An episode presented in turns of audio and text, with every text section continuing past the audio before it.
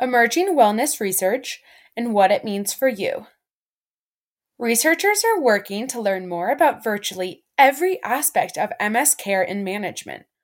While more is learned every day about treatments to manage the MS disease process, other research efforts look at ways to improve a person's well being and quality of life. Let's explore some of the tools, therapies, and lifestyle adjustments we've learned about over the past year. New gadgets and tools to consider electronic pill and bottle cap. The Pillsy Smart Bottle and Pill Cap, based on research by Farah Mateen, can monitor someone's adherence to their oral disease modifying therapy, helping both their doctor and themselves stay on track. With the accompanying app, the bottle tracks when it's opened and signals when the scheduled dose has been taken. A person can also set the app to give reminders for their other medications too. Augmented cane. Although this white cane for those with visual impairments has not yet been studied in MS, it may offer advantages to those with MS visual symptoms. Researchers at Stanford University used light detection, ranging sensor technology, a camera, GPS, and a movement sensor to help the cane know where it is in the environment. A motorized wheel and audio cues help direct the user safely from place to place. The study found that healthy individuals with and without visual impairment increased their walking speed when using this cane. Walking bike without pedals. The Alinker is a non motorized walking bike that provides support like a walker, but allows the user to sit and steer while moving from place to place.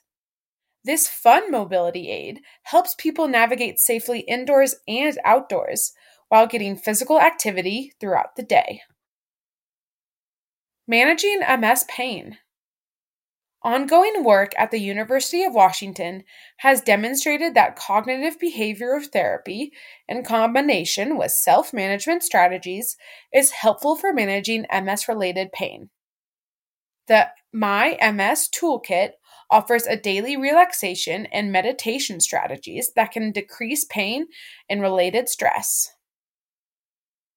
Diet and nutrition. No diet has yet been shown to reduce MS relapses or lesions on MRIs.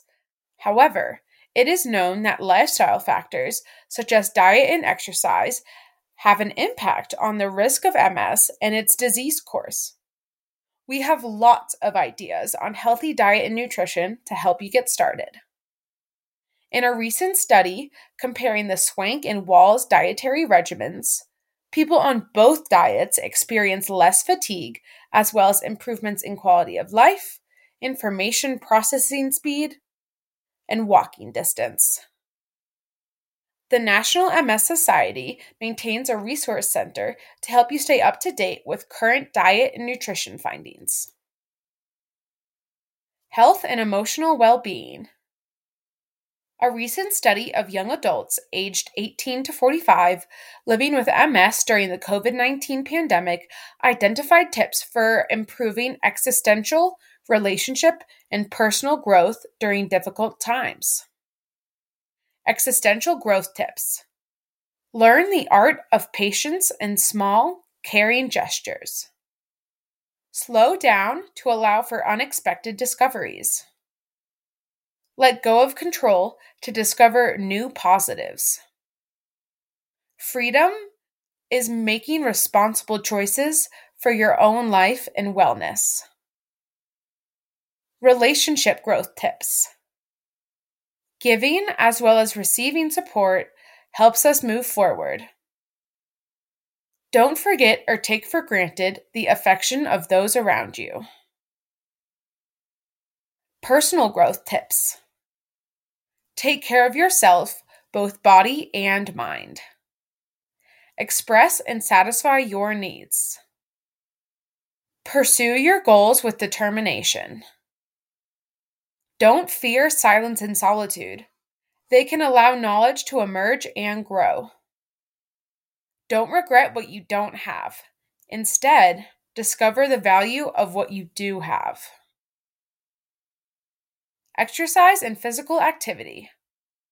The current exercise and physical activity recommendations for people living with MS at all ability levels include 150 minutes of moderate intensity exercise or physical activity per week, or 75 minutes of vigorous intensity exercise or physical activity per week, or a combination of the two.